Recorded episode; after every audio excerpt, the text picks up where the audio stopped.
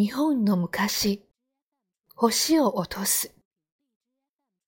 昔々、キッチョムさんというとても愉快な人がいました。ある日のこと、キッチョムさんが村人たちに向かって言いました。今夜、私は空の星をほうきで吐いて落とすから、みんなで拾いに来てくださいな。なんだって？空の星をほうきで落とす。は？バカバカしいこと言うな。じゃあ、来なくてもいいですよ。私が一人で落とすから。あの空の星はみんな金でできているから。私一人で拾ってお金持ちになるから。後で羨ましいがったって知らないから。そういうキッチョムさんの言葉に村人たちもついつい欲が出て、それじゃあ試しに行ってみようか。そうだな。万が一ということもあるし。と夜になるとキッチョムさんの家の周りに集まってきました。しかし、肝心のキッチョムさんがどこにもいません。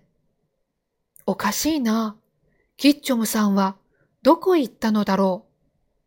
おーい、キッチョムさん。誰かが呼んでみると、おーい、ここだ、と、頭の上で答える声がします。見てみると、キッチョムさんが屋根の上に登っていて、手に長い竹ぼうきを持っていました。キッチョムさん、星はまだ落ちないのかい？まあ、そんなに急ぐもんじゃないよ。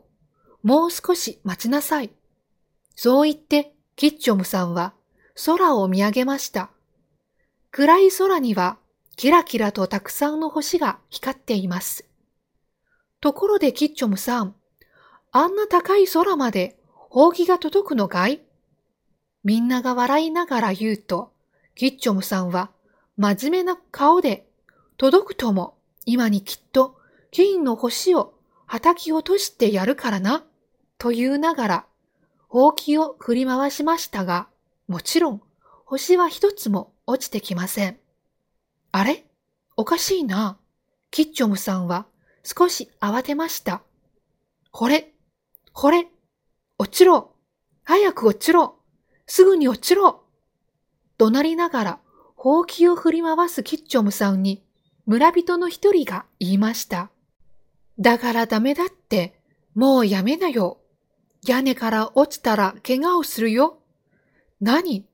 そう簡単に諦めるものか。見ていろ。キッチョムさんは、向きになって、ほうきを振り回しました。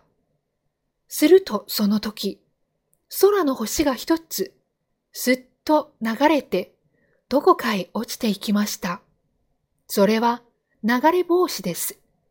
でも、キッチョムさんは、よし、やったぞ大きな声で大喜びです。